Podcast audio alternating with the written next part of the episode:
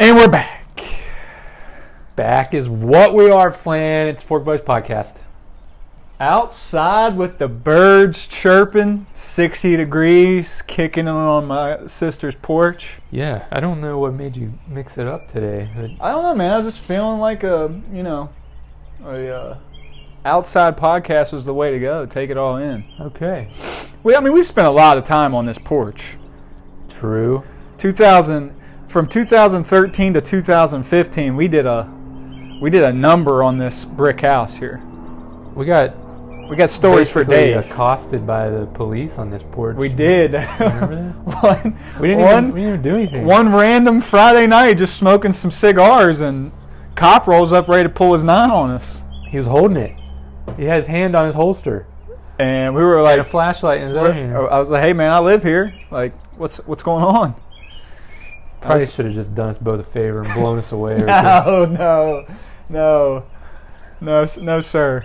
But uh, yeah, man. Uh, also, like right before I moved, uh, in that very chair right over there, you held my daughter and she played with your beard, and Oh, yeah. that was a real sentimental moment.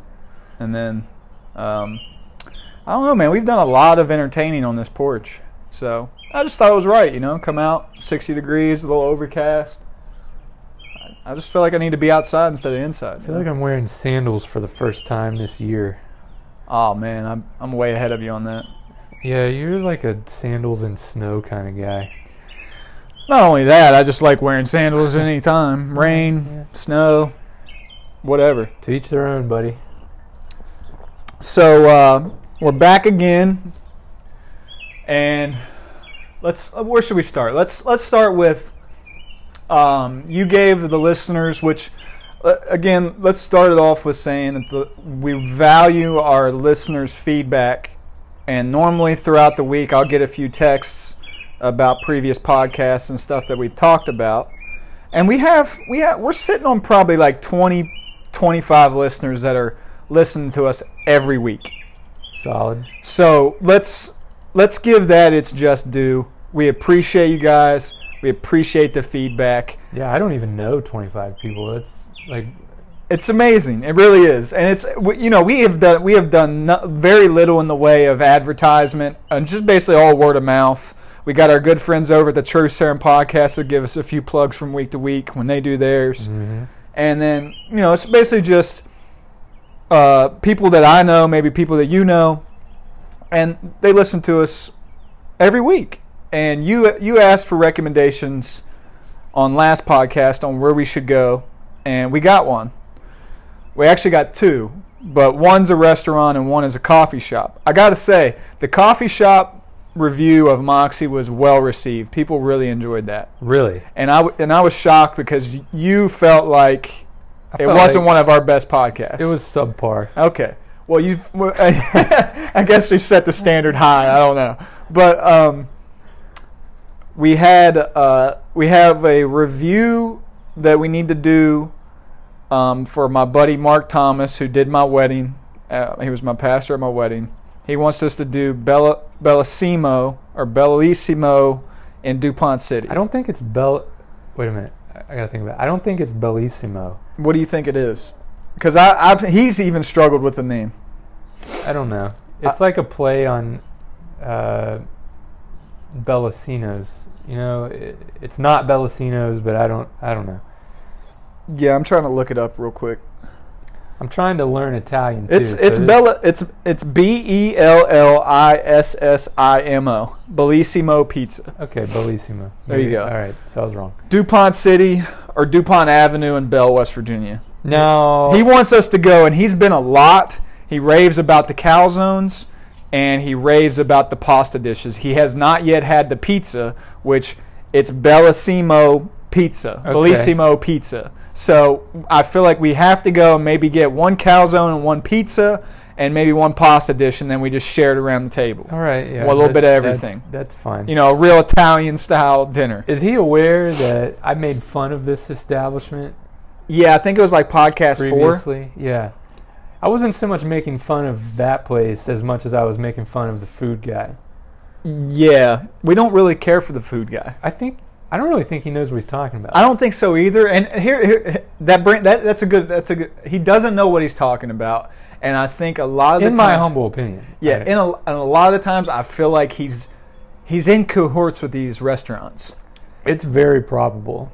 Yeah, that he's giving solid reviews to these restaurants so people will go, and then they I think they pay him on the side, and that brings up another uh, some feedback that we got from uh, Will's Will Bell's wife, Kelsey. She said she enjoyed our coffee review of Moxie highly. She's been to Hopscotch Coffee, Oh, my favorite coffee spot that I've ever been to. And secondly, she said that we should start a social media page and reach out to some of these restaurants and have them have them pay us to do reviews and and publicize their Uh, restaurants. so basically, take a page out of Food Guy's book. Exactly. And I was like, yeah, that'd be a great that's a great idea. It's just that I'm going to lose you in June. Well, July. July. I'm going to Yeah. lose you in July cuz then you move you move 45 minutes away. Yeah, I think it, it's going to. and then you're way and then you're way more occupied with school Yeah, and things we- of that nature. I've been discussing it with my family, with my girlfriend. I mentioned it to you yesterday. Like, I'm starting to get really apprehensive because of the workload that's that's going to be piled on top of me, and Right. I'm just I'm going to have zero time for shenanigans, Yeah. and I like shenanigans. this is kind of shenanigans. yeah. So, this this is going to take a little bit of a backseat, even though we're still going to try. Yeah, we, we might have to resort back to the uh, mobile podcast where we, we call in. Which Man, I, I, that I sucks. it does. That sucks. But my apartment is uh, it's a two bedroom, so I'm planning on the smaller room being like my study area. yeah, and I can just close it off to the outside world. So maybe we can turn that into a makeshift studio um, Right, right. if we're down there trying a place out on a weekend. So, and sh- she, Kelsey, was uh, excited about me opening a, a coffee shop with the coffee shop idea, Ooh. and actually said that she would be in in cahoots with the coffee shop basically. Either either become a partner maybe down the road or uh, do a work shift whatever. But it, it's cool to run into people that i think share, share the same passion as you do especially with that um, sort of topic and uh, coffee. I, I just love meeting people that love coffee as much as i do.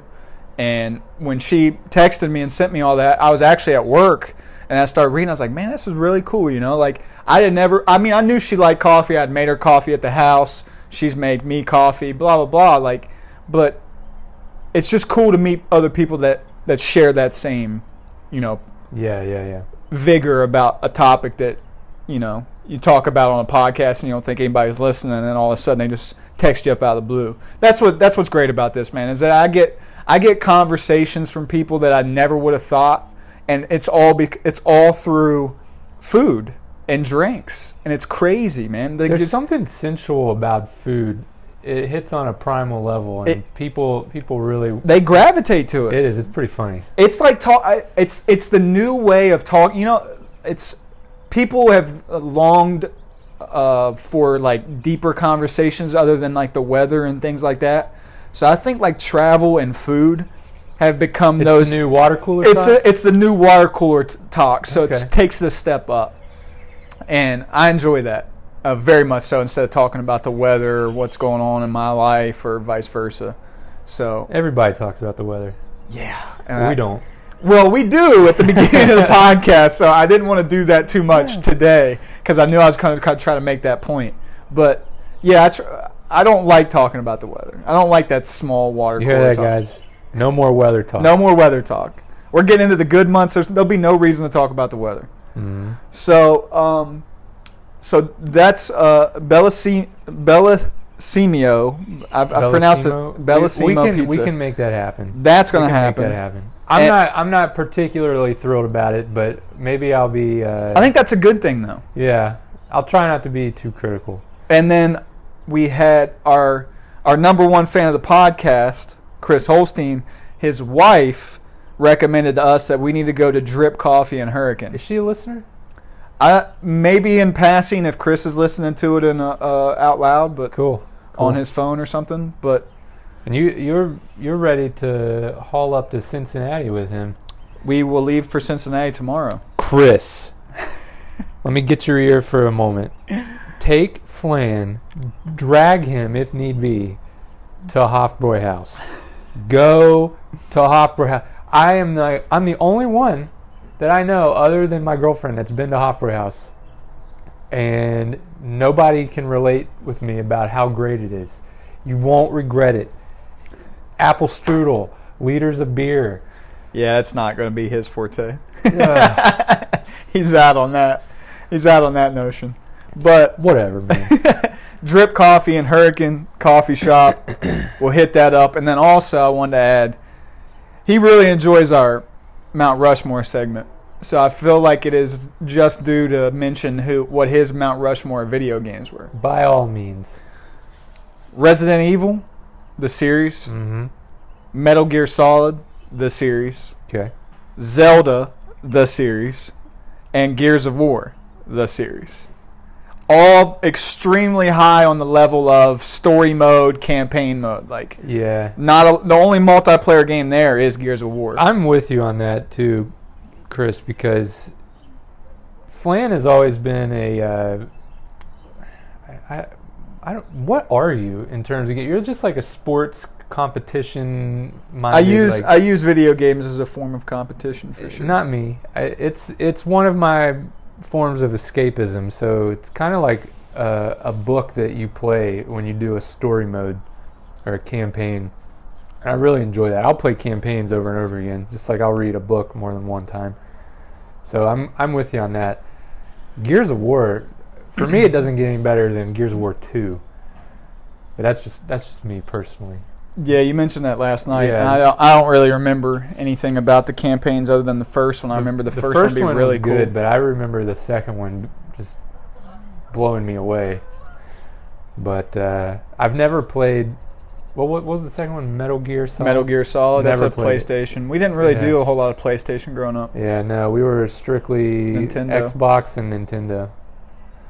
Until Bill moved in here when he was working at the Power Park, and he had He had PlayStation 4. yeah, and we played the show. Um, on the outside looking in for him, he had Mario and Final Fantasy in there too. Okay. Mario's Mario's uh, was a hard one to leave off. I mean, that's just so nostalgic. I watched a video though about uh, Mario. Well, really, it was about Sega, and it said that you know nobody could touch Mario. The whole Mario saga was was just untouchable. Everybody recognized Mario. Everybody was playing Mario, and then Sega came up with Sonic, and it gave Mario like a serious run for its money. Mm. Yeah, I'd still have Mario ahead of, of Sonic though. Really, I like them both, but I, I I never. The only Nintendo I had growing up was a 64, and I didn't have any Mario games for it. So um, the only the only Mario game, it's not even a Mario game that I had for the 64 was Super Smash Brothers. Mario was one of the characters you could pick. But uh, Man, we played the heck out of Mario Golf and Mario Tennis though. we did. Down at Roquette's house. Oh yeah, we went to true. war on those games, man. That's true. I remember they Mario 64, that was a great game. Yeah, they had also rented a game one time called uh, Mario Kart. You got a war on Mario Kart. Oh yeah, well I have that for the Wii. I, I haven't played it in a long time. I, I tried to get Ashley to play it when she first moved in here, and she did. She, you know, talked a big game, yeah, yeah. and yeah. I stomped Smoked her, her. mercilessly, and she's never wanted to play since. Mm. So There's something funny. to that. You got to let them win a few to, to keep the keep the keep it, keep it interesting. Well, I I was really. You can't just smash them out the gate. Oh, I did. it was brutal. I used to give you a few back in the day just to keep you interested in it. I know that's a funny thing to say coming from you. I never won with you, and anytime that I started to win, you would turn the Um, game off, or you would restart. Yeah. It's whatever. Man. Yeah, man. Wars back in the But day. yeah, we can do the drip too. I don't know where that is. Yeah, me either, but we'll find it. Yeah. We got GPS in this golden age of Right on. technology. right on. So there's the two that we'll put up we'll put up on the list. And Like, you know what? When when uh, when Flan asked me what we were gonna do for this podcast, I actually had I was mistaken in thinking that he had already hightailed it off to Cincinnati with uh, Holstein, but uh, I was my, the one of the first places I suggested was Tudor's, Tudor's Biscuit World. Not because I enjoy it, but because I want to destroy Tudor's. Leave it alone, man. I don't think I can let you do it. Why? Just leave it Why? alone. I'm, I'm going to do You it on my can't own. cr- I'm going to do it on my own. you you can't crush people like this. Oh, I can, and I will. well, Tu- Tudors, i- i- it's like when Bourdain, I'm going to just quote him probably every podcast.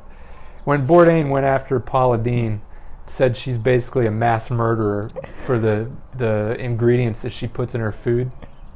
Tudor's, you're just as guilty. Your fountain beverages have grease in them. You can taste it. I'm not joking.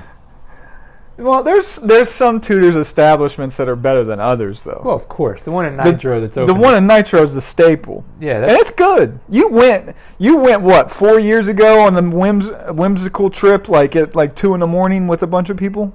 Did you not? When we were all over here one time, didn't everybody shack up and go to Tudor's, and I stayed home?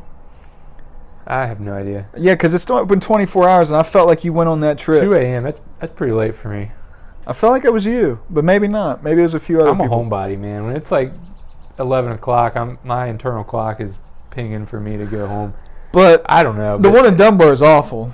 So that's remember, where that's where I you're. Remember, I remember Kurt saying that he went and he saw uh, a woman behind the counter putting deodorant on. Ah, Which that's not the worst thing that someone can do, but it's, it's up there. Yeah, it's not good. It's not good either. It's it. The one in Dunbar is awful. Um, there's a yet, yet, early in the morning, and when I say early, I'm talking like 10 a.m. nine to ten o'clock. That place is The, bumping the drive-through line is is out on the twenty. all the way around the building and and onto 25. Which, all right, I can't talk about this. I'm gonna get Your up. blood pressure's getting Yeah. up. Let me check my Fitbit. My pulse is uh, it's it's hitting 80 right now. Just so leave them alone, man. No. That was actually that was one of the places last week when we were trying to think of places that we weren't going to review. I don't feel like it. Uh, it doesn't honor a review. It doesn't deserve a review. That's fine. I'm gonna review it on my own. I would the only bre- like the, the other place their rival. I would, and I don't even call them a rival, but Susie's. Susie's. I would review Susie's. Yeah, Susie's is good, they're the redheaded stepchild to Tudors, though. But I feel like it's. Uh, I don't know, man. I just that biscuit is better, way better than a Tudor's biscuit. when you bite into a Tudor's biscuit, just a plain butter biscuit, it goes. You can hear it. I'm not even joking. I tested this hypothesis too. I don't know what that. I don't know what that noise was. It's the sound of grease when you you know. Mm. It's disgusting.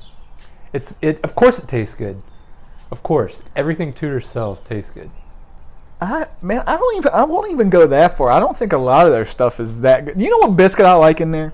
And this is a. This is this is shameful. And I think you like the same exact biscuit that I like.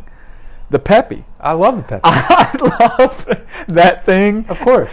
Pepperoni and nacho cheese on a biscuit. It is just divine. It's, a. It is, it is one of those things that I don't like to admit, but I like it. Yeah, it's It like shouldn't work, but it works. yeah. But all the other ones, the only other one I would contemplate, I think, is uh, the Duke. Maybe it's bacon, egg, and cheese plus a hash brown on the biscuit. I feel like I have said this story on this podcast before. Uh, I've told it to a lot of people, but it speaks volumes to me personally about Tudor's. When I was in high school, I had to go down on a Saturday morning to, to retake a math test. And I got Tudor's right after with a girl that was in my class that was taking the test. Um, I got the Thundering Herd. Okay. yep. I, I don't remember what's on it, but it's, it's pretty much the kitchen sink, everything but the kitchen sink. I think that one's. I think the Thundering Herd is sausage, egg, and cheese with a hash brown. Pretty yeah, sure. it's it's large. Yeah, it's a huge biscuit. I got that and a and a large sweet and iced tea. For lunch, I met my cousin at the mall, and I had the chicken teriyaki from that Japanese place. then I came home and my mom had brought home Wendy's for everybody, and I she had brought me like a big bacon classic or something, a combo, the combo. Then I went on a date that night to the movies, had an entire thing of popcorn for both of us. She didn't eat any. I ate it all. Came home, woke up in the middle of the night, threw my guts up. Well, and I the wonder only thing, why. The only thing I didn't want ever again was Tudor's. That's it. Everything else I could I could stomach, but not Tudor's. so I can't let you continue on down this road. I got to stop you right here. I'll revisit it. I'll revisit it. Just leave the poor establishment alone. I feel like I need My to. sister does uh, his wife's hair, whoever owns it. Oshel Craigo. Yeah, my sister does her wife's hair. So leave leave him alone, man.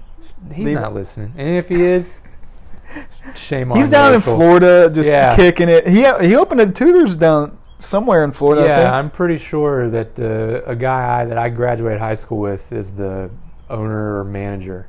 really. Yeah, super loaded dude in high school. So it makes. But sense. owns the one in Florida and runs it. I, I mean, I can't say that with hundred percent certainty, but I remember seeing a picture of him and maybe his wife. I, I'm not sure who she was, standing in front of the store with like a, a location tag on the post saying like "proud owners" or "glad this could happen." I, I don't know. Right. Basically saying that they, you know, That's pretty cool. yeah, I guess whatever. There's also one uh, right outside of Dayton, Ohio. Nice Yeah, branching don't- out. I don't understand that. Hey one. man, the guy's brilliant. You can't Yeah, knock the guy's hustle. of course, he probably never eats it a day in his life. No, of course not. Why would he? But he knows what he's doing. Obviously, he's playing to the masses around Yeah. here. I mean, he's smart. That's He- a businessman. He, he knows a weakness and he exploits it. Now, I think he might have, he might have bit off a little too much by opening so many of them. I think he'd have been better he? off. There's a lot. You want? There's a lot of Tudor's. Dude, it's capitalism at work. He, he's expanded the market and it's working. People want it. Yeah, I actually wish it was the other way around. I wish Susie's would expand the market and him like halted.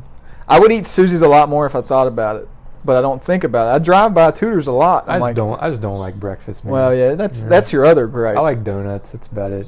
There's a new donut place going in um Ashton Place.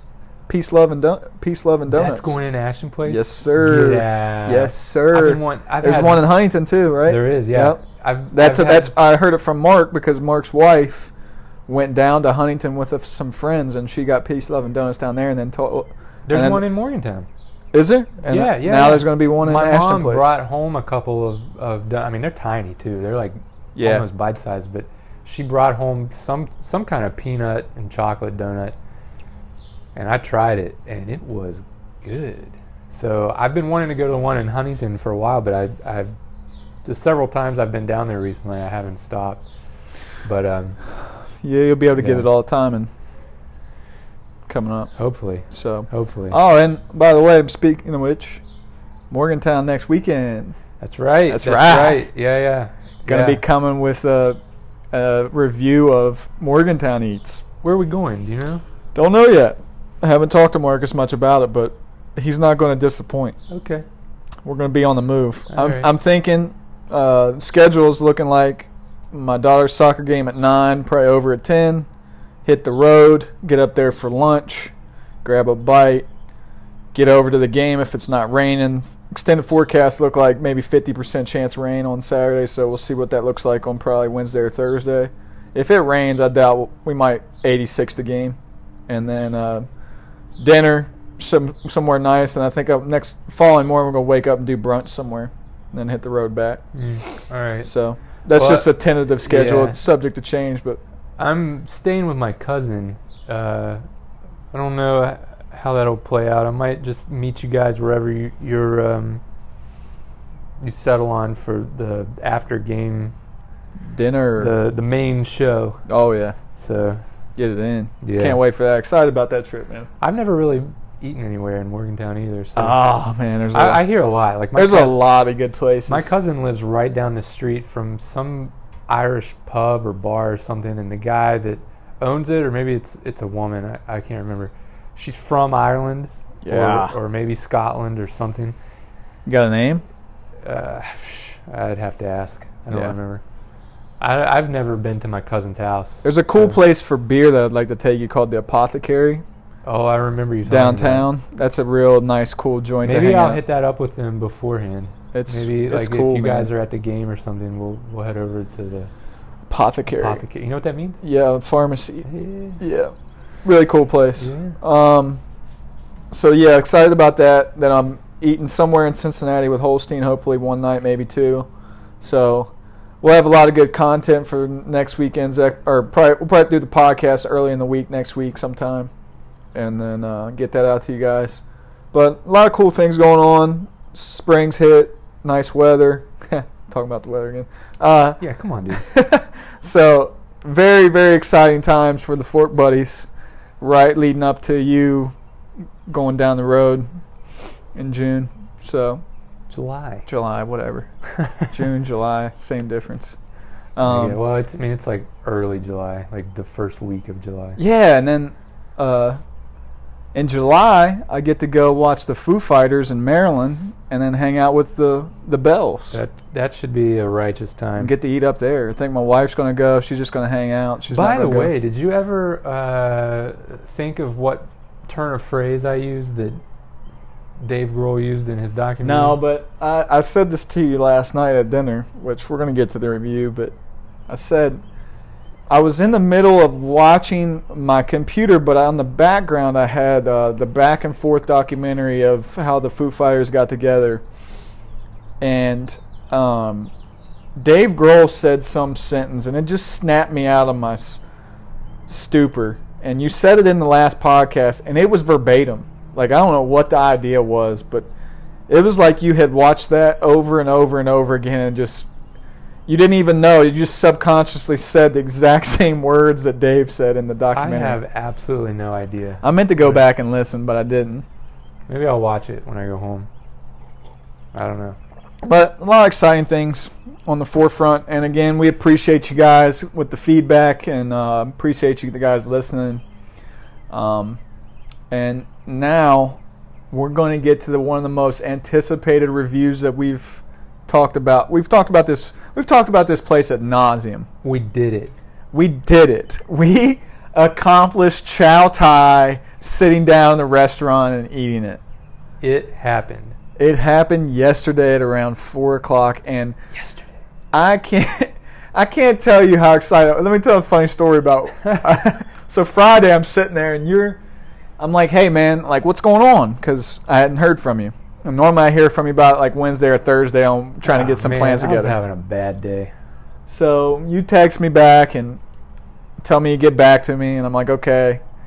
And then you start. We, we get back into the conversation. You start throwing out places you want to go eat, and I'm like, what about Chow Tai? Like, how we got to get Chow Tai done. You was like, well, I don't think they're open. And I was like, I'll find out. I know where it's is going. so, You're a jerk. so I I uh, I googled the number, call them up, and my favorite woman picks up, and out of like just pure shock, I just hit the hit the red button on the phone, hang up. I'm like, why'd I do that? Why did I just say I'm glad you're open? But I, I didn't. I just I froze, and I just like ah, hang up. I know. I'm gonna go back. I'm gonna go back with with Ashley, maybe my mom. Revisit. What I I, love that yesterday. woman too. I know, dude. She is She's so awesome. awesome. She's so nice. She's one of the coolest uh, restaurateurs. Did you see what was I- happening in there yesterday? Could you tell what was happening? I feel like she was training day. Yeah, she was training people because whatever happened was life changing, obviously. And I feel as though she didn't feel like she had anybody trustworthy enough to rest, run the restaurant while she was gone. So she's been doing a lot of the work in there. True. And I think now she's she's True. seen the error of what happened. Well, I'm gonna go back, and I'm gonna be like, hey, She's the glue to hold that place together, though. yeah, because she remembered you. Oh, she loves You- me. Yeah, you She- go. You I- go in there. I go. I've been in there seven, eight times at least, and I give her the same card every time, and she always comments on it. and it's my picture of my daughter when she was like nine months old, maybe, Yeah. and uh, she loves that picture, so she always says something. Well, we actually, for the first time ever, had my daughter in there yesterday. So it, it kind of all clicked. Yeah, it came full circle for her. Yeah. so she's seen it in real real time. I'm gonna go back and I'm gonna be like, hey, you remember, Oh, I'm going remember back the other too. day when somebody called and hung up immediately? she probably has my number on caller ID or something. It was the baby card guy. I love that place though. So Yeah. let's get into it. Let's get into the review. Uh, we were a little nervous pulling up because we were you because know, it, there was no one there. We- everybody remembers what I said. We were supposed to meet up there like three weeks ago or so, and sign on the door. You know, sorry, we're closed, we'll, but we'll be back open as soon as possible. And when we got there, there was nobody what- in the no parking one. lot, so it, it was a little unnerving. But the the neon open sign was On. lit. That's right. So And we were excited because yeah, man, we walked in, and that that poor dude behind the counter, oh, we came up. With, he was nervous. Yeah, of course he was. He's I think- trying to learn a new job. Well, we we we planned that out because we thought we were going to have your girlfriend join us. So yeah, I- I, did a really bad thing. I'm I feel bad about it. you that- got her that- food though. I did. The aftermath wasn't as bad as I thought. You- I've, I've had worse. I've had worse. Basically, she's been uh, really really busy lately, and she had to wake up early yesterday morning to go do something uh, pretty labor intensive. And when she got back, she fell asleep. And I tried to wake her up. You know, we had a plan. We were going to meet at Chow Tai at 4 o'clock, meet the Flanagans. And she just wouldn't get up. And, you know, I'm only going to nudge somebody so many times. yeah, I don't like waking my wife up But, either. yeah. So I was pieced. Pieced out. Peace out, Girl Scout. So She wasn't pleased. yeah, it's all right. Yeah, it, it worked out. It worked out. So we, but we chose the time for the simple fact of we wanted to uh, get there earlier because we knew that if we were at there at like five or six, it'd be tough to get a table because there's only four tables in that restaurant. Yeah, it's It's tiny, Very tiny. And I love it though. I do I too, love and how I- it's so small. I, that that brings me into my next point, man. There's something so Intimate. warm and intimate It's and like a di- it's like your own dining room almost. it's really cool, man. I don't, and there's not a lot going on. It's basically just a counter with them cooking in the back corner, and then four tables, and then a bathroom, and that's it. Yeah. But it's just something. Just it's cool to hang out in there for some reason. To Yeah. me, to us, but we did that we went early, so that kind of freaked us out because we didn't think they were going to be open. well, we were the only ones there, which was was nice. it was. I enjoyed that a lot. Food came out prompt. You know, food came out great. I wish as always. I, I should have made a mental note of what I got. I don't remember. um, I know I got Ashley the pad thai, and I got it medium spicy. All right, let's set the scene here. We Go. need to set the Go scene. set set the scene. We walk in. The the badass restaurant lady is sitting down in the window. I guess guiding this guy through, you know, how to do the day to day. The cash register, Yeah. basically. And he hands us some menus, and he was like, "Just come back to me when you're ready to order, and I'll I'll get you going."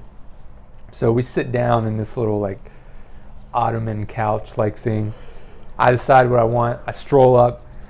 Now, Flan had, you know, me being the spice and pepperhead that I am, he told me early on that he was going to order the level of spiciness for me. Yeah. So I ordered. Do you have the menu up? I do. What is right underneath the pad thai? If you say it, I'll know it. Is it a special? Mm, You had the pad horpa, no, the s- khao soi, no. The pad kee mao, mayo, Yeah, that's what I had. That is what I wild rice noodles, white button mushrooms, broccoli, black pepper, sweet onion, and Thai basil That is it. Yeah. with chicken. Yep. Yep. And uh, the way it works, I know we've we've referenced this a lot of times in the past. She has this chalkboard on the wall when you come in, and you know what I noticed? that Can't miss it. I really liked about it. She had the exact number of egg rolls that they had left that day. That- I'm getting into that. That Uh, I want to. I want to elaborate on that. That was because there was a situation that no one else ha- had happened to him except me, and I, she got me. She got she got me because she knew she knew me, and she knew that I normally ordered it, but I seen on the wall on that very exact board that they had 86 the spring rolls. So me knowing what 86 means, they were out. Well, after you ordered, after Taylor ordered, I walked up, ordered my pad thai. Spice level was I think uh, spicy. Well, hang on. The spice level though, Yeah, hit it. you have one star which is like mild, Yeah, two stars medium, three stars spicy or hot. I don't remember. Four star they call it Thai spicy. yeah, Well, f- that's all you need to know really. right. Flynn asked if they could go above and beyond that because he wanted to light me up. And she was like, "We can do it like double Thai spicy, triple, like whatever." Right. and the guy was like, "Well, the chef hears you back there. He'll he'll make it hot." So she made mine double Thai spicy. So we'll leave it there for now. But Well, back to my point was I'd seen the spring rolls 86 and I, I was ordering and I ordered my pad thai, got it, and she goes, "There's spring rolls too." I'm like, I was like, I was kind of taken back. I was like, "Yeah, I want to order those." so she knew That you that. I always I get them every time, but I had seen on the wall that they were out. But back to your original point, it's a beautiful thing when a restaurant lets you know that once they run out of something, they're done. Yeah. And that shows you the level of freshness that they're cooking with and the le- the level of detail. Now I get it. I get it for some people it is it is disheartening when they run out of those things, but at the same time it lets you know they're putting out high quality product Yeah, in the bag. It happens, you know. Right? Like if you're that set on that product that it like put you're mean about it. Yeah.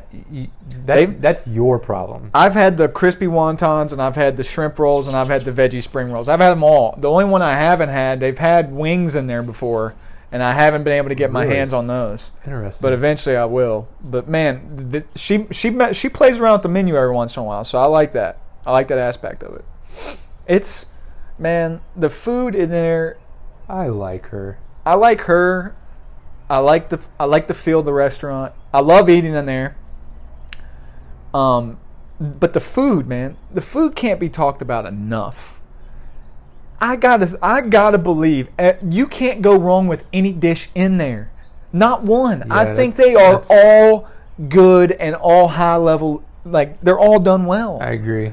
It, it- I made the point to you at dinner last night. I used to go to uh, uh, the place in South Charleston that you just went, Taste of Asia. Mm-hmm. I used to go to the one in Hurricane and South Charleston quite a bit because I love Thai food. I love it. It has become that I, I get on these kicks. I'll have I'll go a few months where I'm all about pizza. Then I'll go a few months where I'm all about burgers. Flynn is very obsessive. He has such an obsessive personality. And Thai food, if I get on a Thai kick, it's it's I think I mix in Thai and sushi. Are you back? Are you back on? Oh man, I, yeah. Like if she's open, I'm probably, I'm giving it a serious thought every weekend on going to Chow Tai.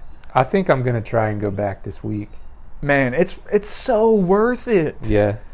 But anyways, so I told you while I was eating the pad thai, I was like, I can't go back to Taste of Asia because I get the pad thai there, and it's not even remotely close to as good as the pad thai there. Well, It's not even close. I'm gonna say this. I'm they're gonna- playing different games, I, man. I agree with you. I agree with you.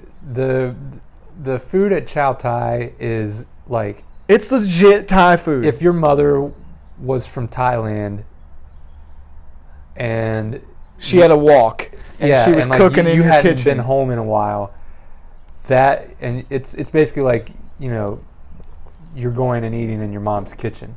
Yeah, And Taste of Asia is more of like a, a restaurant in the um, the real sense of the word. Like when you think restaurant with an extensive menu. I mean, because Chow Tai only has like their menu is one page, one front of one page. we have one, two, five, six, eight dishes plus three starters. Yeah, man. Taste of Asia, on the other hand, And they have ice cream too. They I I, saw that. I was kinda interested. It, was from Ellen's. yeah, it was it Ellen's ice cream. Which like- hey, we I like Ellen's. I like Ellen's. I like Ellen's a lot. I had their I had their Guinness ice cream one time. I, I was blown away. Ooh, It was good. really? Yeah, it was I really good. All right, all right. It's good. I can get funky with some Ellen's, but uh, yeah, dude, I don't, I don't think that you can really compare the two. Like Taste of Asia is a, it's a chain, I guess. Well, sorta. They got a few restaurants. yeah, but I mean, they're they They have- do a they do a smorgasbord of Chinese sushi, Thai food. They do a little bit of everything in Yeah, there. and- Where Chow Thai is just strictly Thai food. But you know what? I didn't, I didn't notice that they had a Thai menu at Taste of Asia the last time I was there. Did they get rid of it? I don't think they did. I don't know. It's a separate menu. Because I remember from the days of calling an order, and there was two different menus. There yeah, was yeah, one. yeah. There's one sushi Chinese based menu, and then there's a Thai menu. I didn't see any Thai offerings, but uh, I got a steamed triple delight, and Ashley got a steamed seafood something or other, and I tried hers. She tried mine. Man, you can't get stuff like that at, at a lot of places, though. I mean, it was a lot healthier for you than traditional entrees. Right. We got uh, a, a black rice sushi as well, and it was very, very good.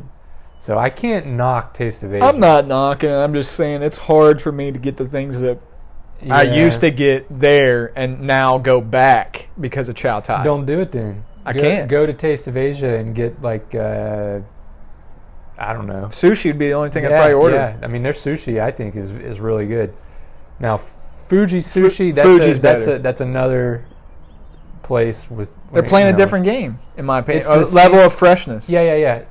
Fuji is to sushi as Chow Thai is to Thai food. Mm, 100%. You know, and, Couldn't agree and more. Taste of Asia just kinds kind of like blends them both together in like one big menu. My dream is those two is Chow Tai and Fuji merging becoming one You know what we should do? conglomerate. You know what we should do?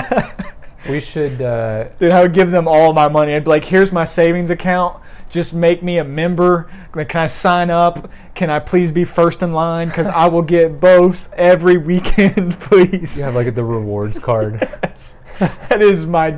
Uh, if two places could come together and make it work, that would be my dream team right there. Man, Chow that would, that would be good. That would be good. Ah. But my love for Thai food is just infinite right now. Like I can't stop.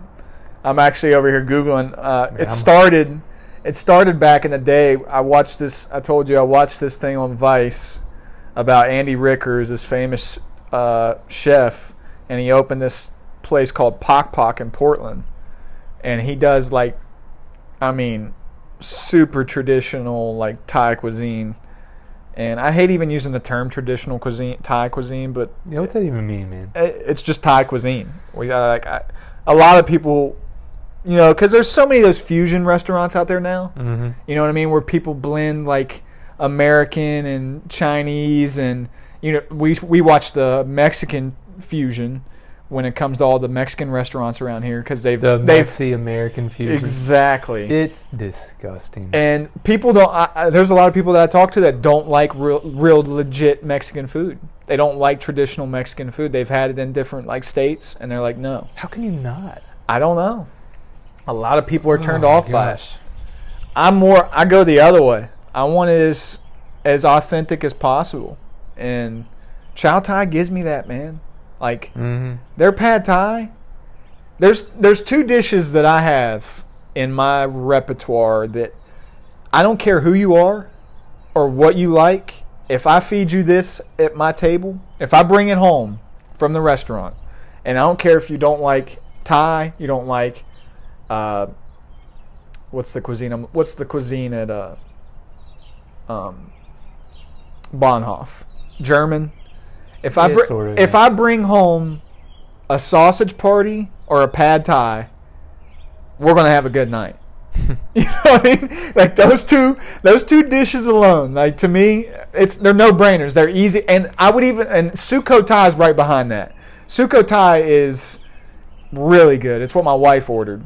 I love it too, but it's Oh, more the- soupy. The the noodle di- or It's- the yeah yeah yeah yeah. it's a it's a special. I've had that. That's a what- noodle bowl. That's what I had to go. It's a rice noodle bowl with pork, Yeah. and it's l- like a lime broth with like crispy wontons in it. Well, it's the, good. The the sh- ground up pork, man. That that's it's the, delicious. That's the centerpiece of that. It's of that dish. delicious. Yeah, it is. Sweet and spicy a little bit. Mhm. Yeah. Well, uh, Those two dishes alone, like sausage party from Bonhoff and this, the pad thai, I've like I you can't turn me down on those. just Those are that good. just wait, guys, because when we do Bonhoff, Oh, ah. it's going to be absolutely. I'm hoping I'm hoping we find something in Morgantown that beats Bonhoff, but I don't feel like it's going to be possible. Yeah, Marcus has really got to pull one out of his hat yeah. You got your work cut out for you, because. Bonhoff, because we need you need to come down. He hasn't had it, but Bill and Ham have had it because we went there for my we, birthday. We, we went with Billy. yeah. Yeah, and Ham for my birthday. yeah.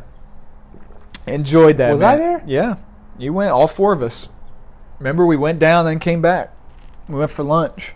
We got stuffed. Oh, man, it was great. Yeah, that's right. I was do. my birthday. I do remember that. Yeah. Okay. Right But- on. Right on. like you had you had pronounce it again. Uh? I'm bad with the pronunciations of these dishes.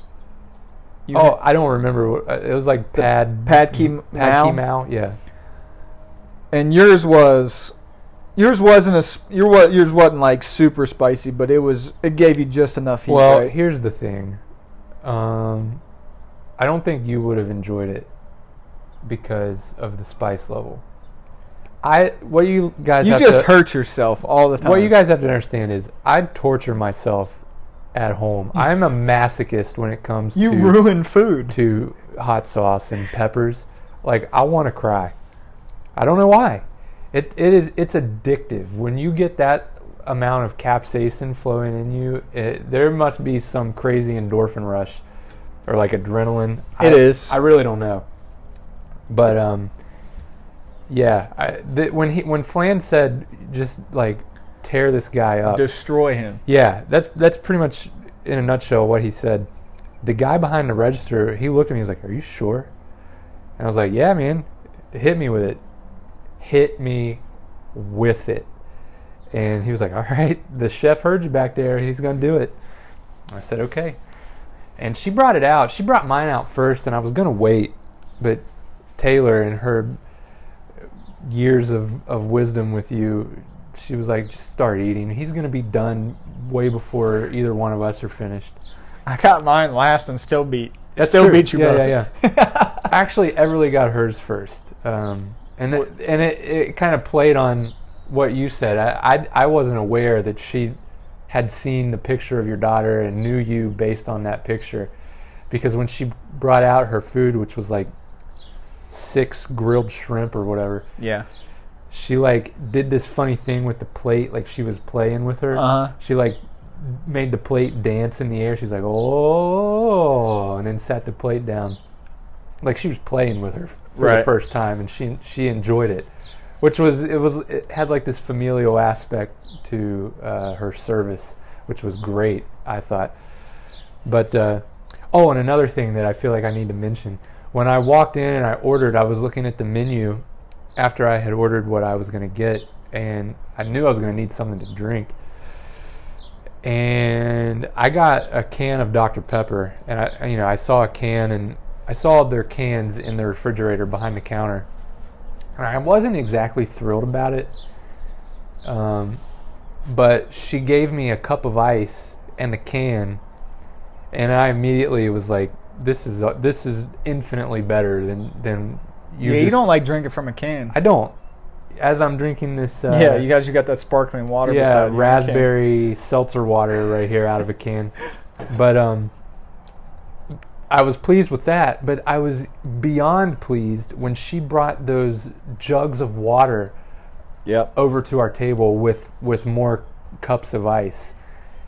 And she was like, "Would you like another cup with ice?" You know, preemptively asking me that because she knew that you wanted me to suffer. And I was like, "Yeah, I'm going to need another cup if you don't mind." And she did. She brought me another cup, but uh, let's get in. Let's get into the actual food. Um, so, like you said, it. I didn't find it terribly spicy. It hit my palate just right. It wasn't too much, and it it wasn't too little. You know, Right, right, right.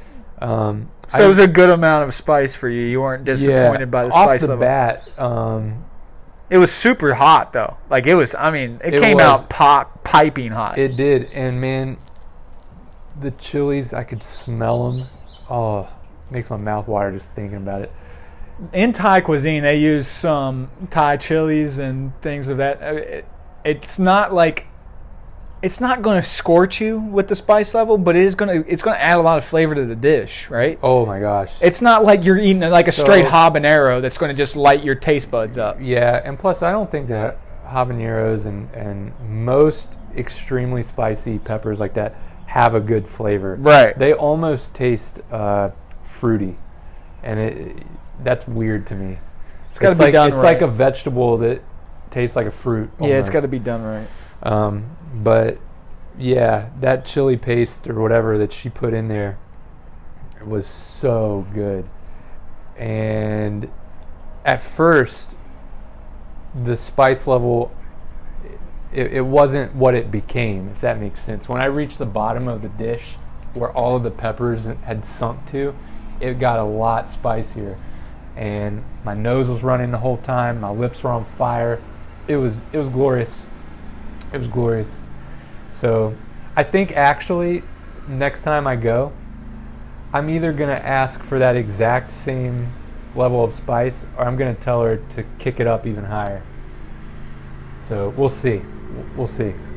I might I might want to try it again on another dish and see what I think It's just for continuity purposes. I want to see if it's as spicy as it was yesterday, but So, um, uh, it, in this review, I find it extremely hard to come up with a description of what I'm eating and how good it is.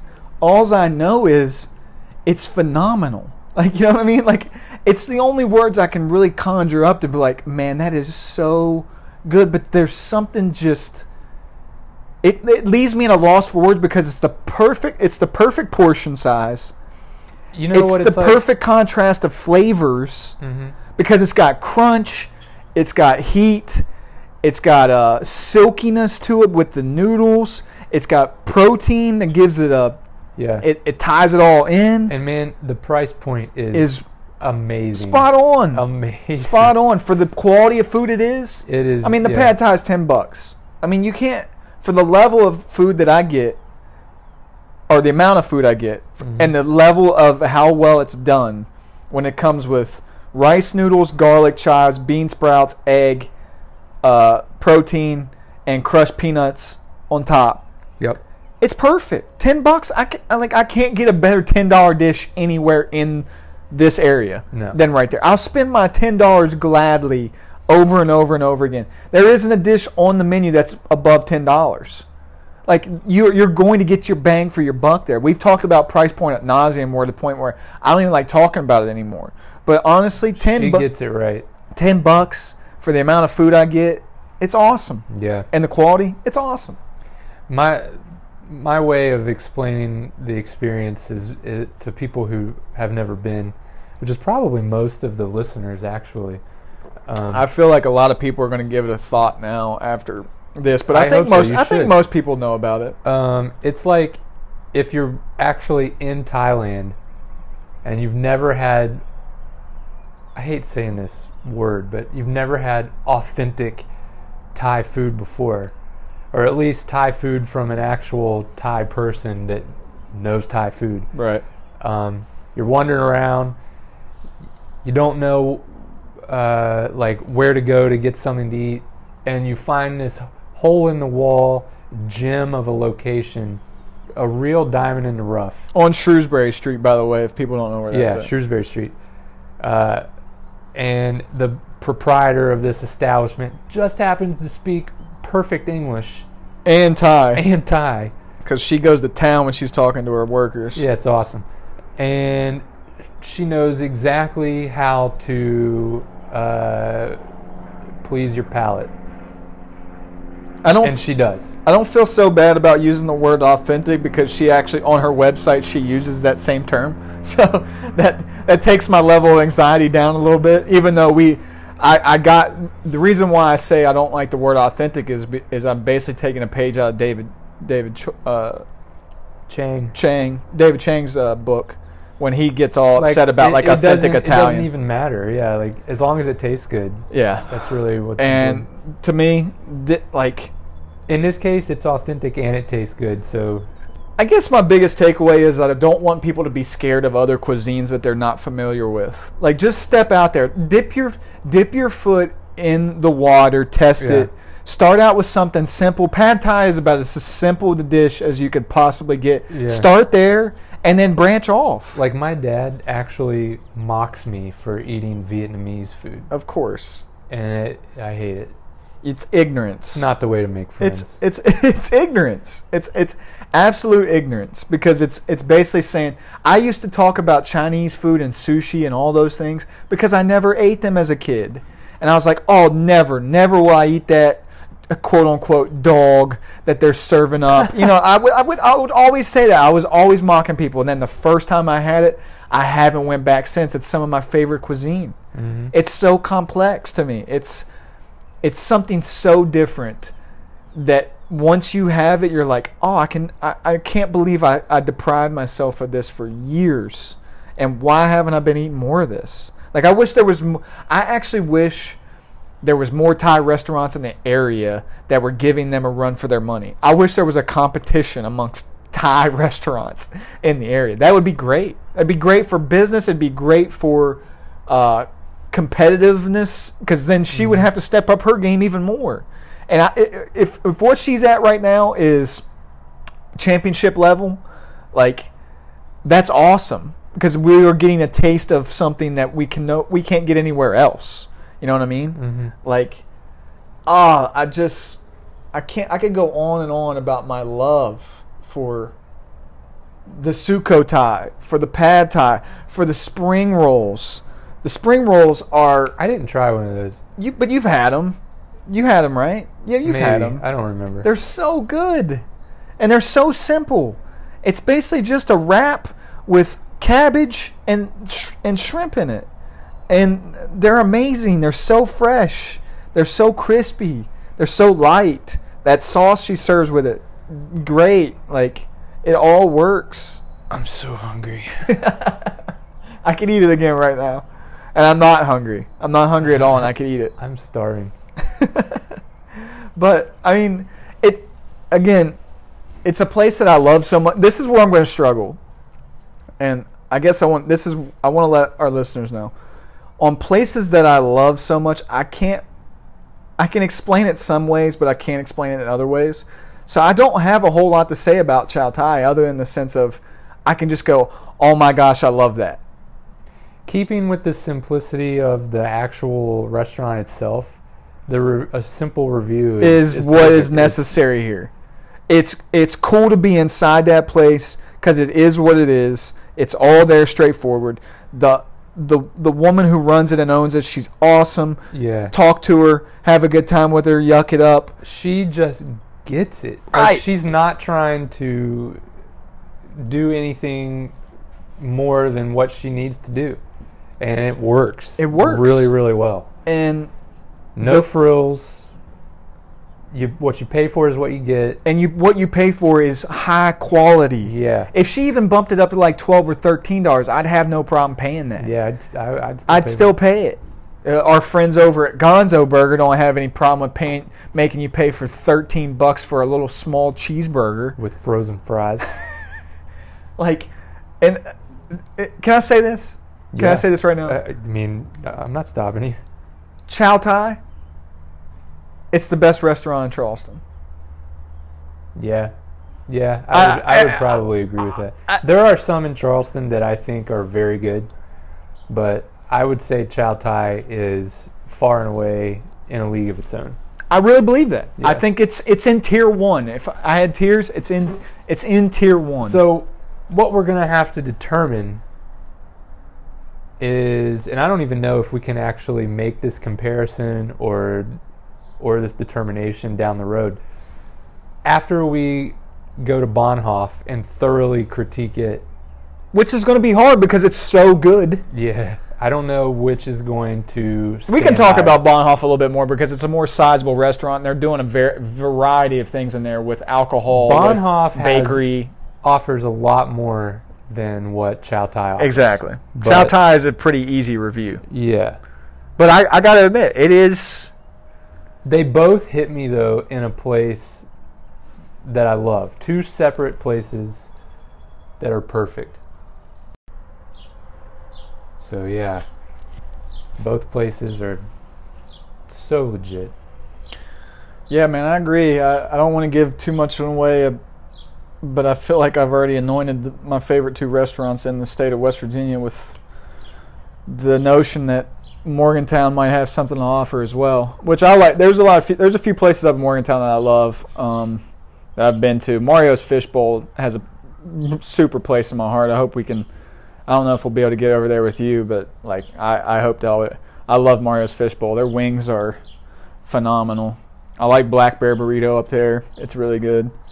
Um, there's a few other places I can't think of off top of my head, but yeah, Chow Tai is just it's in tier one for me. Tier one is Chow Tai, Bahnhof. Those two restaurants are just They're on the A team for sure. I mean, I don't. It right now. It's really hard for me to say which one is my favorite restaurant in the state because Asian food in general is like my comfort food. You know, so Chow Tai immediately has that working for it as far as my interests go.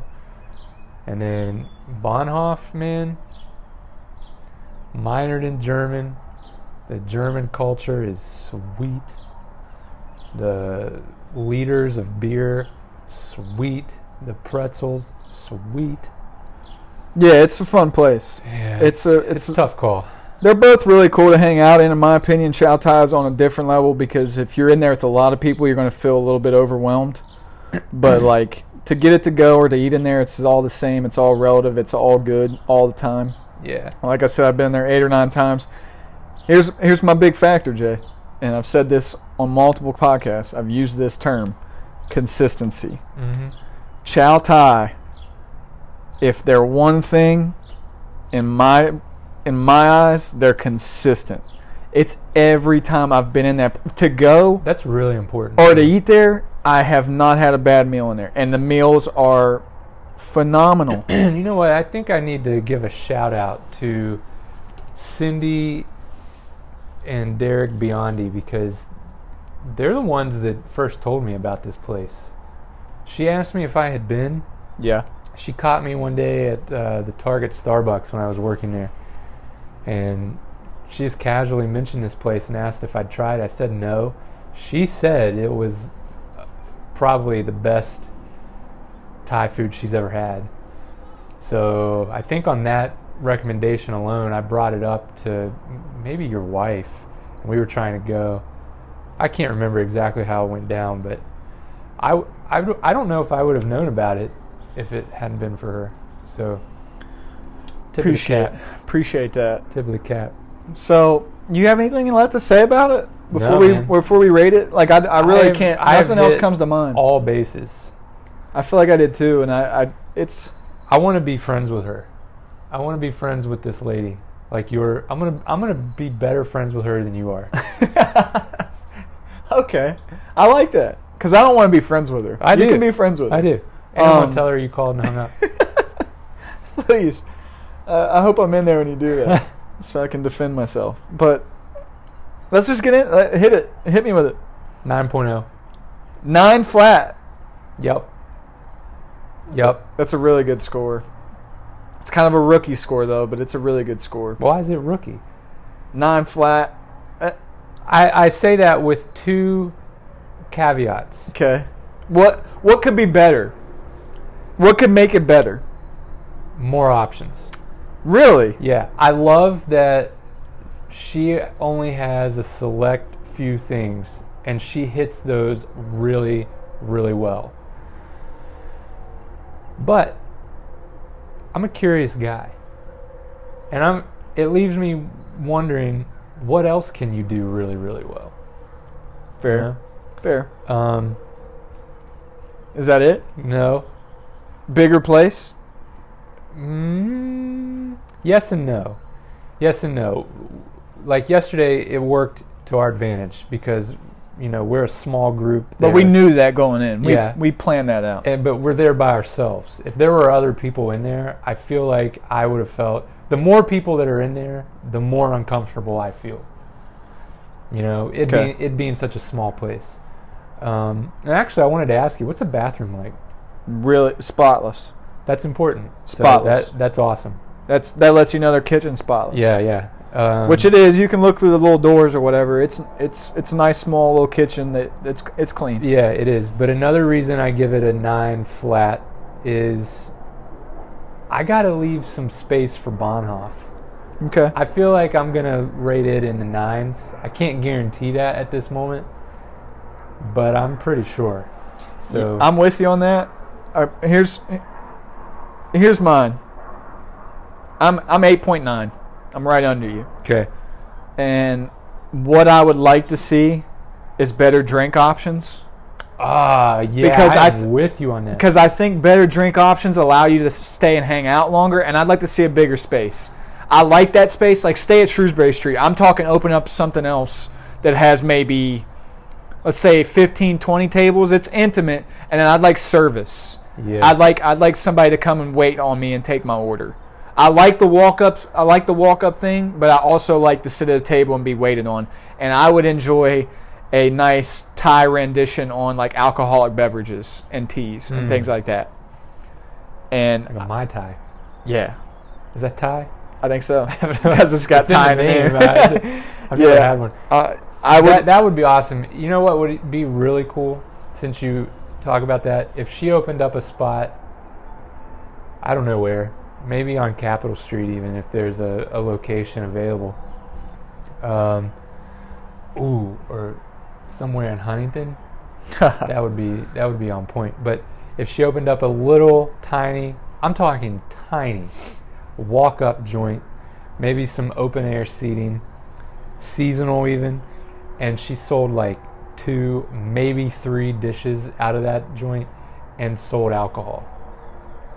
That would be that'd be cool that'd be a prime meetup spot, really good hangout location. It'd be a, it'd have to be around a college campus. yeah, College would. kids would be about that. But yeah, for me, uh, I'm at a, I'm at a solid eight nine, and I, I, I see room for improvement. I don't want her to branch out too far, and I, I like what she's doing right now. I think her direction is on point. I think she will be a successful business in the area.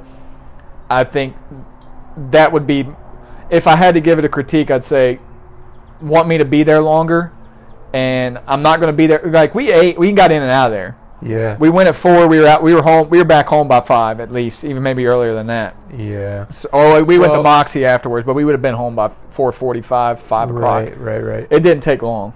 Um, I, I just wish I could hang out longer in that environment, and I think a co- nice cocktail would go go right along with that, or some sort of rendition of a tea, or they have iced coffee in there, and they have things like that. It's just not that. It's not that good. Uh, to me, it's just not worth. Like when I ordered tea in there one time, they brought out like a bunch of bags of tea, and I just got to pick with warm water, ooh, and I'm like, I kind of like that though. I'm not. A, I, I- I'd rather her make it in the back and then bring bring it out in like a little pot or something. I think. I don't know, but that that'd be my critique. But it's an eight nine for Yeah. sure. I like nine. I like your nine flat, but I, I like I, I feel like her rent has to be really really cheap comparatively speaking.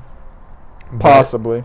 Uh, It's hard I, to tell. I only hope that she can keep up with the overhead. I mean, I think she's got loyal customers. I think she's got being- the same people coming yeah, in and out. It's that's probably true. She needs to add. She needs to.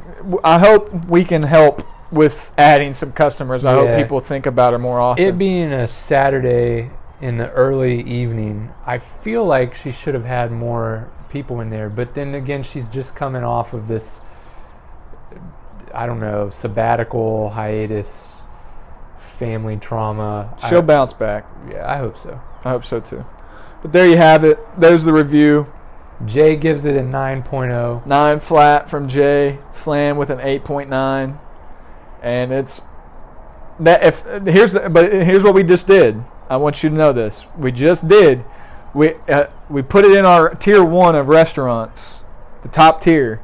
So everything that falls under that, nothing can be bad. Like unless it goes into tier one, like Bahnhof maybe gets a higher score, maybe gets the same score, but anything under that, like we can't go higher than eight nine. We've set the ceiling. That's kind of the ceiling for restaurants in West Virginia right now, is eight nine and nine flat, Yep. And that's based off our best experiences with food ever, which mine was Manny's in Minneapolis, and yours was. I don't know, man. It's it's hard to say. Well, I we, go- we did it back- way back in the day. We did I it. feel like, I I feel like I was drinking at that moment, and I I got nervous because it was our first podcast, and I had to come up with something, so I said something. Maybe we can do a uh, another podcast just tailored to off of that. Maybe we can redo that one. Sure. Later down the road Sure. for some entertainment. What do you value. think? What do you think, listeners? Yeah, I don't think they care. Yeah or not? Yeah, I wouldn't care if I were. you. All right, but here's the here's our here's the meat of our uh, episode. Uh, but that was the meat. But here's the here's the dessert of our episode. Our Mount Rushmore segment. the dessert. Um, I like that. I like that. Did you just come up with that? Yeah, Ninja Ghost come up with that. It's nice. Um, if you had 24 hours with someone to hang out and you could do whatever you wanted with them, who would it be? Who's the Mount Rushmore Man, for you? I've been trying to think of this since you you pitched it to me. Literally, you are. They give you access to their life for 24 hours. You can do anything with them for 24 hours, and they have to. They have to treat you like they are your best friend. Like they love you. They want to do every. You want. You can. It's your day. You get one day when you get 24 hours. You can do whatever you want with them, and they have to say yes, and they do it, and they love it. They're like your pal. They're your bro. You've known them for years. You know what I mean? You got to set it like that. You got to set it like that. Huh. Mine's easy. I'm Yeah, good. I want me to go first? Yeah, go first. I don't think it's going to give you much more time, but there'll be a few that there's obvious. You're going to know a few, but you're not going to know. You're not going to know. Two, you're not going to know two of the four. Okay. Um, do you want me to go with the ones that you're going to know, or the ones that you're not going to know? First. I don't care. Okay. My uh, first one. That, uh, I'll go. I'll throw the curveballs first. My first one, and I. The reason why he holds a, a place in in lore with me is that one, it was my first true love, uh, baseball, and two, it's because I kind of got a taste of it when I coached at Capitol High School, but leading it off would be Augie Garrido. He just passed away from the university. He's a legendary college baseball coach. Coached at Cal State Fullerton. Coached at the University of Texas. Won national, won four or five national championships. He's just a legend. But he has this documentary called Inning by Inning, and me and the guys watched it when we were at D and. And there's some moments in that documentary, man, where you just you fall in love with the guy because you see that he's presenting the game that you've played your entire life to his players, but in a whole different way. Like he was a he was a he was innovative, he was inspirational, he uh, he presented the game in a whole different light. And if I'd have watched that when I was playing, maybe as a younger kid, it would have it would have dawned on me that it would it might have changed the, the way I looked at the game. But when I watched it as an older player instead of watching it as a younger player, it still hold like some of the things he held that he, that he showed I used as a coach when I was at Capitol, And to me, that guy is the epitome of what baseball should always be about. And the only way I, I know how to, I'm really bad at expressing it right now because it's just words that are coming out of my mouth. You have to go watch it for yourself if you're a baseball purist, and then you'll understand. Just the way he got players to play, the way he touched the people that were around him in his life. He was a very smart, intelligent man. He's a very witty man. And some of his rants and uh, umpire blow ups and when he got tossed out of games, I used that stuff. Like it was, it, it's just great info. And if you're a baseball person, you love baseball, go watch it. It's called Inning by Inning. You can find it on iTunes and maybe deep dive on YouTube and find some clips. Amazing guy. He just he just passed away uh, two weeks ago or last week, so it's really sad for college baseball people and even major league people. Like he he, he touched a lot of people, and really cool dude. Um, he's one, and then my other curveball is Steven Rinella, and it, let me get into why I would hang out. I, I, let me let me not jump the gun here. Augie, I'd hang out with and talk baseball with for 24 hours. I'd literally sit down and just have cu- cup after cup after cup of coffee and just let him tell me baseball stories. And just talk the game with him. And I would even watch games with. I'd do anything baseball related with that guy. Steven Rinella, this one's going to throw you for a loop because I don't do this in my daily life. He's a hunter.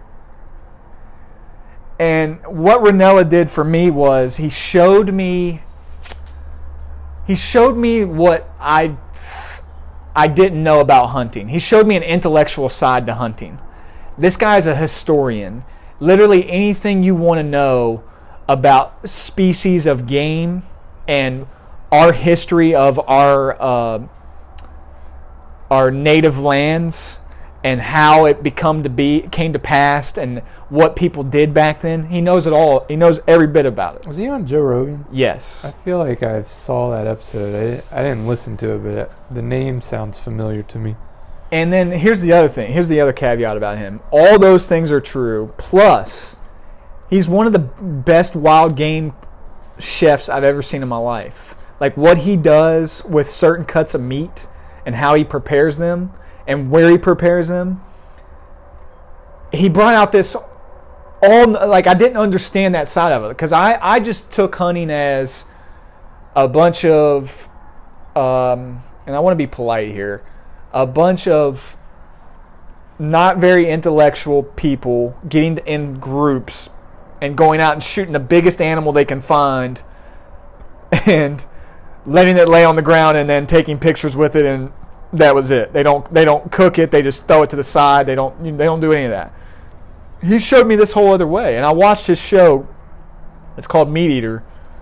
And what he does on that show, it's amazing because he'll do these backpack backpack country hunts where he just goes in by himself with a camera, puts it down, and he just videos himself and he just talks to the camera and he just he he does this thing called glassing. He just looks through his binoculars, tries to, and he does the most he does the hardest form of hunting I've ever seen in my life.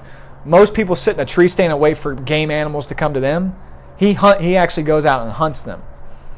And it's he was he changed he changed everything I thought hunting was. He changed it all. So I, those are my two curveballs. I kind of went on a long-winded rant, but I would go hunting with that guy, and I'd have him cook me a meal, All right. And I would try to pick up everything I could from him on those two topics. So there's my two curveballs. Give me give me two back, so I don't go too far into this. Hmm. I was more listening than thinking. Uh, I kind of thought that by looking at you. I'm gonna, I mean, I'm gonna have to go with Anthony Bourdain, Yeah, like without doubt. we mention him every podcast, yeah. so I kind of figured it- that was going to happen. Yeah. He's like, I don't even think he. he I, I- don't even know what to say about Anthony Bourdain. Anthony Bourdain, What would you do with him for 24 hours? eat. So you'd let him take you around, or would you would you try to show him what how you I'd feel let- about food? No. You'd let You him you you let him lead the way. Oh my gosh. you don't feel like you could bring anything to the culinary experience for him. Hi Tony, here's a Tudor's big tater. He might actually like it. He likes Waffle House. He, Of course he likes Waffle He likes House. wa- he he, he he- gets he he, only gets had- down on hot dogs. He only had Waffle House for the first time in his like 60 something year old life. I love that segment by the way. Yeah, it wasn't that long ago. Uh, but yeah, Shout out to Waffle House though for the crazed dude coming in with no pants on with an AR-15 just whacking people. Oh, what kind of sick world is this? We can't even go to Waffle House. I told you it hurt my heart when I saw that story. I was like, nah, I can't even feel safe in my Do in my local that wa- you know what time it was? It's like three o'clock in the morning, I think, or four o'clock in the morning. I think. I could be wrong. insanity. No pants. No pants. the pantsless AR-15 gunman. It's Dang- I shouldn't even be laughing, but it's just it sucks. dude. Dangling a swangin'. And they wrestled the AR-15 away from him, and he took off. but he he eluded his captors. Yeah. Anyways, Yeah, Bourdain. I'd have him take me around and show me what's good. we're at Hey. what city? Oh, got to be New York. New York City. Got to be New York. I don't think he'd like that. I think he'd want to go somewhere else. I don't know. The best meal of his life was in New York.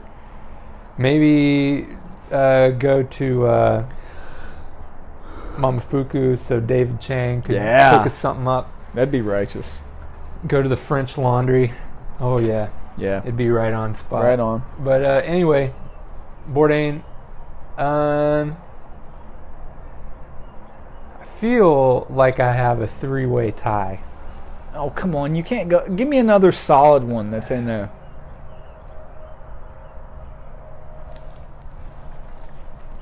honestly this is gonna sound this is gonna sound kind of stupid but uh oh no no no no i'm gonna i'm gonna correct myself before i even say that i'm gonna hang with dave grohl talk music maybe jam a little bit You can play instruments. You can play the guitar. You can play a little bit of piano. drink have some fresh pots and Coffee. Drink coffee, right?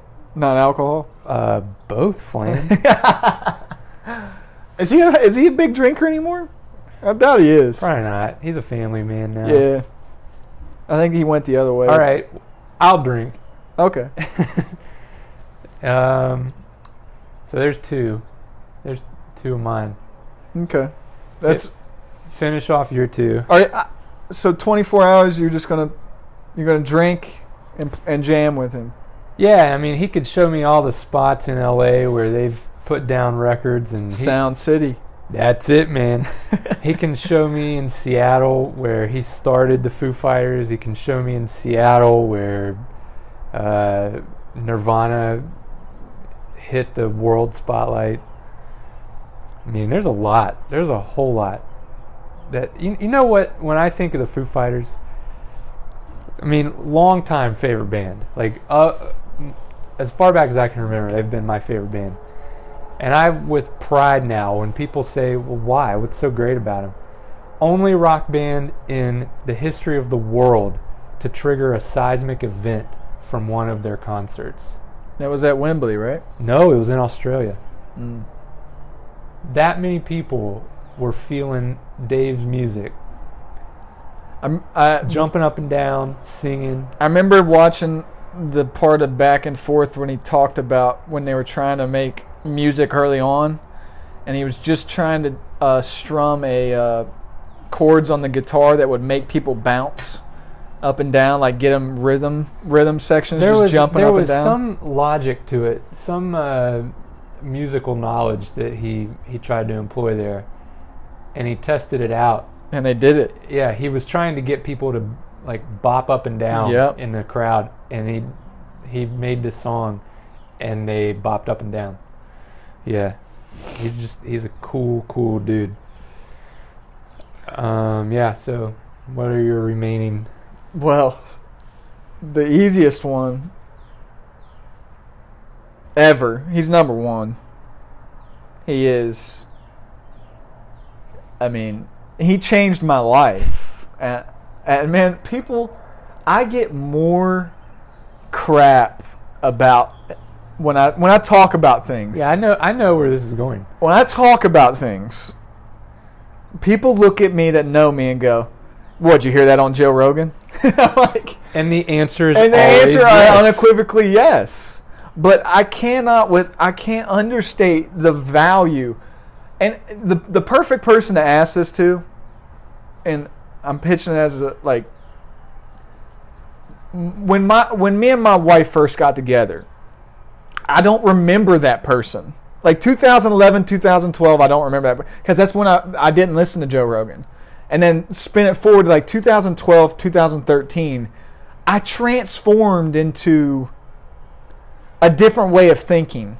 Like and it's it was I guess it was more of an open mindedness to things and that it, it there was a curiosity level that that man brought out of me that I had no idea was inside of me. Mhm. And what he does in the way I hear him repeat things over and over again. This is what's great about him.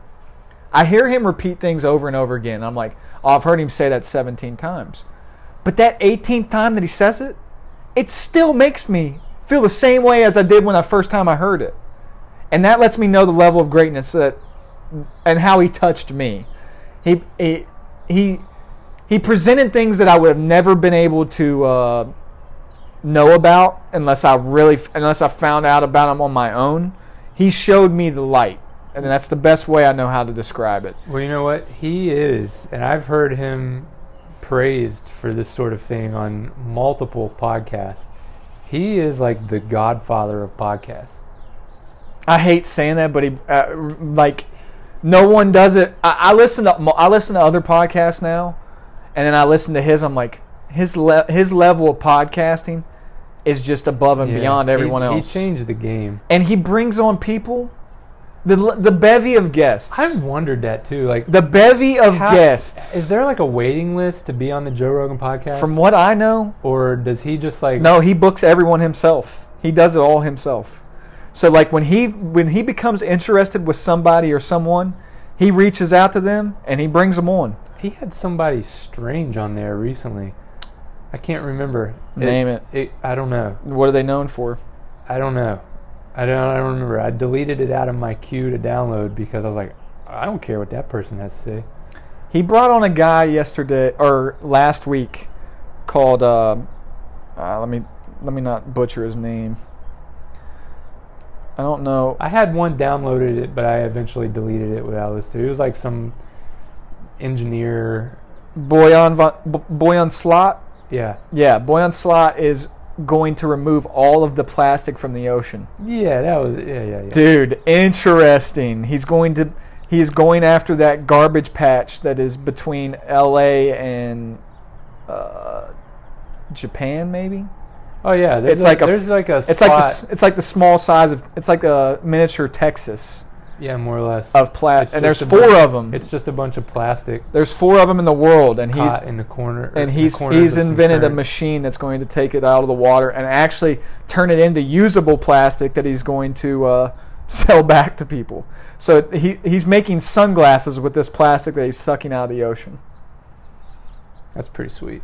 Dude, uh, really cool podcast. It's only about like an hour and a half, but it's just it's amazing who he gets on there. Yeah. Had Liz Phair on.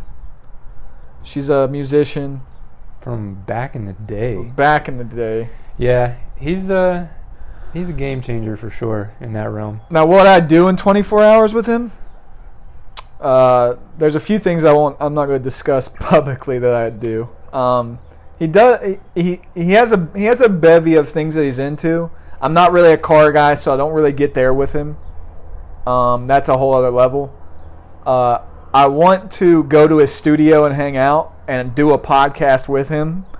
And then I, he has this thing called the uh, deprivation tank. That'd be the most boring podcast. Oh yeah, I would. It'd be awful. We'd be over in like 20 minutes.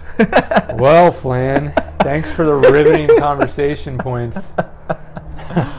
um, he has this deprivation t- uh, deprivation tank. Sensory The flo- deprivation. yeah, yeah, the float tank.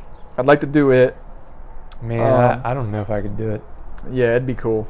Um, If I had oxygen fed to me and like a a signed contract that he wouldn't leave me in there longer than uh, he said, "Ah, you'll be fine." um, I'd like to do that. because I'm I'm claustrophobic. I couldn't. There's I have limits. I think it's a pretty sizable tank, though. Yeah, but it's underwater in the dark. Yeah, it's pretty cool. Uh, I could do it. Um, I like to go hunting with him. I think, and then I, I just like to talk to him. did you spar with him? No, hell no. He'd kill you. He'd kill me. That dude would crush me. He'd bleed. My own blood, not his. Um. So yeah, I don't want to fanboy out anymore. I just he changed my life, man. I've I'll forever never be able to express it to him or anyone else, but I tried right there. But Mhm. it's it's just hard.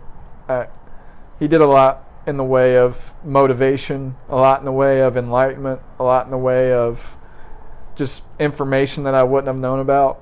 Mhm. So I'll be forever grateful for his podcast and everybody that I've come in contact with then since then. So, I mean, I've listened to over like 700 and some podcasts with him, like easily. Yeah. I listen to him all the time. So, yeah, you go now. I I, I got one more, and you go. Well, You I'm more. I'm a major space buff, like m- major. Yeah, I'm not even sh- sure if you're aware to the extent that I'm a space buff. Um, so, I mean, there are so many rock stars in that realm that I'd like to chat with. John Glenn would have been a great one. Buzz Aldrin, Neil Armstrong, uh, Jim Lovell. He's still alive. I'd love to pick his brain on some things. But man, he's really up there in the years. So you're just saying you like to hang out at NASA or what? Well, you know, Neil deGrasse Tyson, he's not affiliated with NASA at all. Uh, he's director of the Hayden Planetarium in, in New York City. Um, and I, I refer to him because he refers to himself as your personal astrophysicist. Uh, Star Talk Radio host. Um, of course, Bill Nye has a little bit of influence there as well, but I think even though all of those people would be absolutely incredible to talk with, to uh, learn from, I'm going to have to go with Scott Kelly, the dude that spent a year on the space station.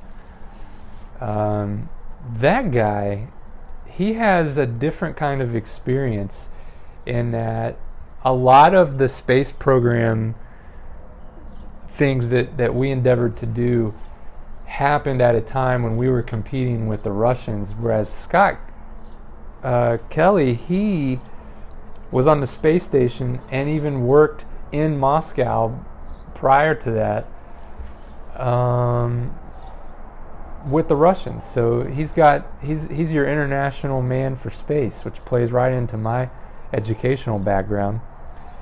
So he's got, he knows all the details about what it's like to live in space, what it's like to fly the F-14 Tomcat, which is super BA in my opinion.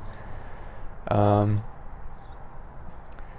and in a perfect world, I would have him. I, I'd be his uh, his Rio on the F-14 while we flew around, buzz the tower. I'd be Goose to his Maverick. um, yeah, there's a lot I'd like to learn from him. So you'd just like to pick his brain for 24 hours. Yeah. Drink beer. All of my all of my All of them, you're getting you're getting down on the alcohol. Yeah. Yeah, yeah. I think it's Okay. because I'm trying to cut back drinking. yeah. I'm getting the shakes. Come on, man. Pull it together. I Um, have to. I have to. Uh, I listened to an interesting podcast with a guy, uh, Victor Glover. He is on the Now What podcast with Arian Foster. I told you about it. It was pretty cool listening to him talk about stuff like that. So I can, I can see where you're coming from on the space stuff. It's pretty neat to hear people hear an astronaut talk about all the things that go along with becoming an astronaut, along with doing the job. Well, I read something in his book that is eerie, considering the amount of time he spent in space. Um, he said the first night that he went to bed on the space station, he he had to pop a sleeping pill because I mean it's it's really weird to get used to sleeping not in a bed. You can't feel sheets on you. You're just like floating there, velcroed to your bed. And uh, he said when he closed his eyes, he kept seeing flashing light go from one side of his, his eyes to the other. And what that was was radiation passing through his body, going, you know, from outer space through the space station, through his body, out of the space station, back out into space. And it, for unknown reasons, it creates this uh, lightning effect in your eyelids. That's spooky to me. Like his his risk for cancer, developing cancer later in life is Higher. oh, it's through the roof compared to you and I. But Um, he did it. He he he did all that in the name of scientific research because he has a twin brother who spent that year on on Earth. That that's incredible to me. But pretty cool. yeah, proceed. Um, my last one. You uh, th- I was going back and forth. You took uh, play on words there. Uh, you you took Dave Grohl early, and if you you hadn't have taken him, I'd have probably said him. Um, he changed my outlook on on what a rock star was, or what a rock star is. You know, when you think, for me, when I think rock star, I think of someone like '80s hair metal for some reason, like party, like a Like Axl, Mark and uh, like an uh, Axl Rose type. You know what I mean? Like What was that movie though? With yeah, Rockstar. It's Rock- called Rockstar. okay, yeah, yeah. with with where he plays. Uh, he plays. Uh, he tries to get in the band. he's in a tribute band. Yeah. and then he gets in the band. Right. But that's what I thought Rockstar was, and Yeah. and then Dave came along and he totally flipped that. He did that interview where he was like, you know, we started making all kinds of money in in uh, Foo Fighters, and everybody else is like, man, can you imagine the drugs and alcohol they go through? And he was like, no. I got. I was like, man, this is great. I can get a new grill. He just seems like a blue collar like dude you'd run into at your local watering hole, and him smoking a stove and just having a beer and just laughing and yucking it. out. He just seems like a down to earth guy. Yeah. Um, he was up there for me, but I'll go the other way. Um, Jim Carrey. Oh, wow. Yeah. I, Good one. yeah. He is. And, and here's why. Later on in life, he's become a lot more interesting than I think what he was as an actor. Um, if you've seen any of his paintings over the course of the past like five years, they're real political. Oh yeah. But man, is he a one hell of an artist. Whether you whether you agree with what he's painting or not, that's that's a whole other conversation. But like the amount of detail and it's just it's really cool to me. I like I like sort of artsy stuff like that, even though I can't do any of that. I just I have an appreciation level for it. Well, what do they say about art? The whole point of art is to get people talking. Yes, and his do It- his or his get you talking. Yeah. Um, From someone that, that I'm not sure, you know, had any notable pieces of art while he was um, An uh, actor. yeah. none. He his shot right to the forefront. Oh, they're great. Shot right to the forefront of uh, American politics. Yes, and they're interesting. And that, but here's the other side of it. If you've seen any of his interviews since he's gotten out of quote unquote Hollywood, he's not doing as much in the way of acting. hmm He shed a light whenever he talks about how f- the fakeness level of what these people are and what people know them as and what these actually people are. And he points it he points it out so uh, directly. Like he calls he calls Hollywood what it is. You know what I mean? And for me I appreciate that because I just from afar I, I feel the fakeness all the way in West Virginia. And for a guy who has lived it and now kind of out of it it's awesome to see it's awesome to see somebody point that out and there was an interview he did on Conan uh, probably last week. Jeff Daniels was on promoting one of his new movies, and he just kind of showed up and inter- and did the interview with him. and watching him and Jeff Daniels interact, there's something so genuine about it. Because honestly, I don't think that there was a better duo in Hollywood when th- than those two guys. Even though the second one was kind of a stinker, the fir- Dumb and Dumber will forever be one of those nostalgic movies. Oh, no question about it. and those two guys together i i, I love I, I just love that genuine part of those two. And it was just awesome. You got to go back if you can watch it watch it. It's on youtube obviously. Um, but yeah jim carrey to me it's on Conan. yeah it was a conan interview. I'll look it up. um, he's just great. He's a great human. I think he's had a lot he's done a lot in the way with psychedelics i think since since Well, he leaving a- Hollywood. he had a really interesting um, comedians in cars getting coffee. yes, I loved it. very interesting. I loved it. he took him back to his like art studio. Yes, That- so great. yeah, that was interesting. Um, that that's a great episode of him. I there's just I feel like he's he's he's went through this portal of fame and come out on the other side and sees how ridiculous fame is. And I think now he's just trying to tell everybody like it's not what it's cracked up to be. Mhm. Don't want to become famous. And you know what?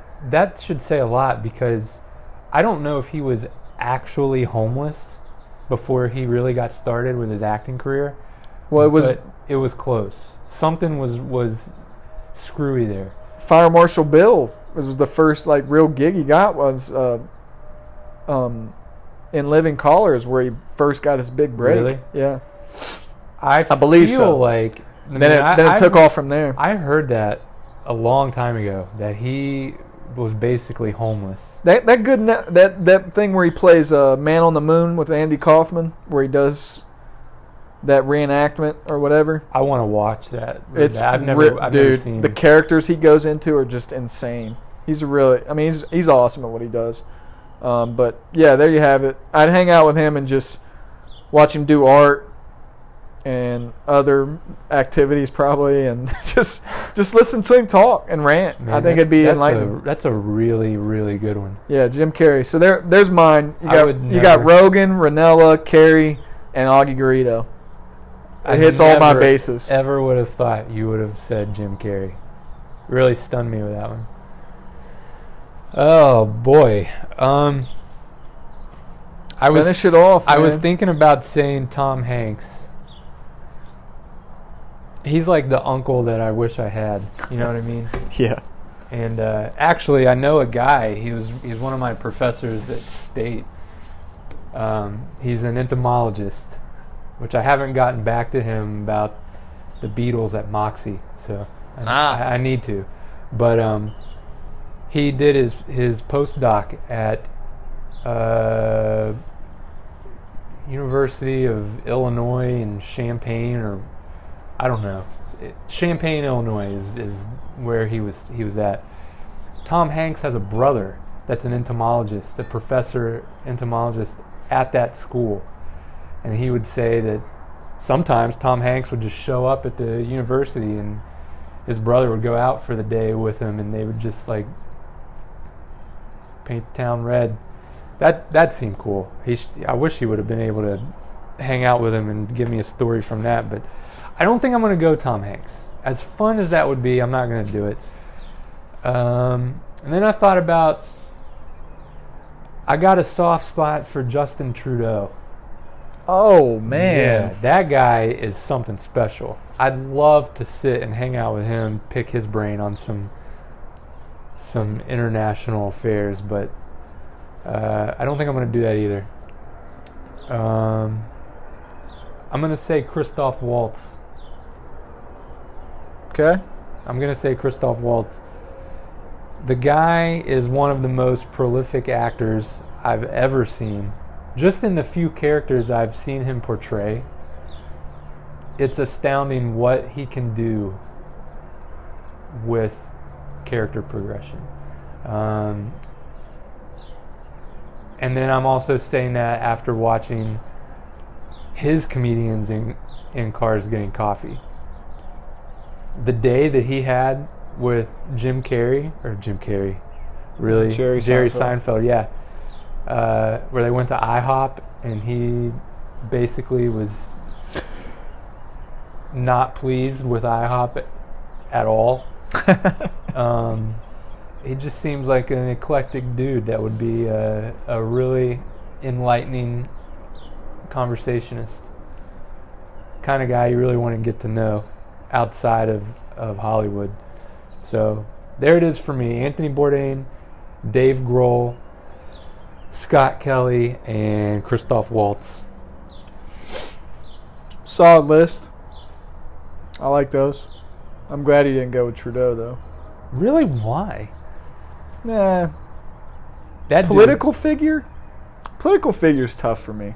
Any of them. I'm very disillusioned with politics these days. And that that, that just turn uh, Very uh, disillusioned. that, that I- turns me off to a hundred percent. I think politics, um, largely, it's it's just it's a joke these days. it's days. taking a stranglehold on people that I just think It- is yeah. just not worthy of people's time and anger. And I feel like he's an outlier though.